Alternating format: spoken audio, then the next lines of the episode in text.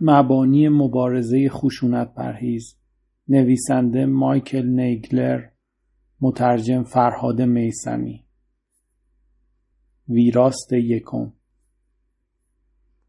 برای تمام کسانی که به نجات انسانیت از راه خشونت پرهیزی ایمان دارند و شهامت اثبات آن را هم دارند.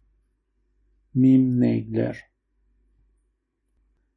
خشونت پرهیزی بزرگترین قدرتی است که نوع بشر از موهبت داشتن آن برخوردار شده است. مهاتما گاندی.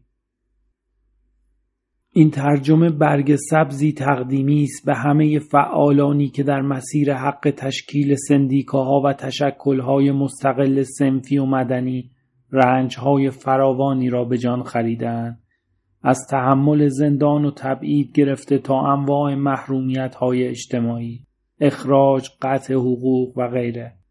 به کارگران، معلمان، دانشجویان، فعالان حقوق زنان، وکلا، بازنشستگان که ایستادگیشان نمونه عملی یکی از مطالب اساسی این کتاب است.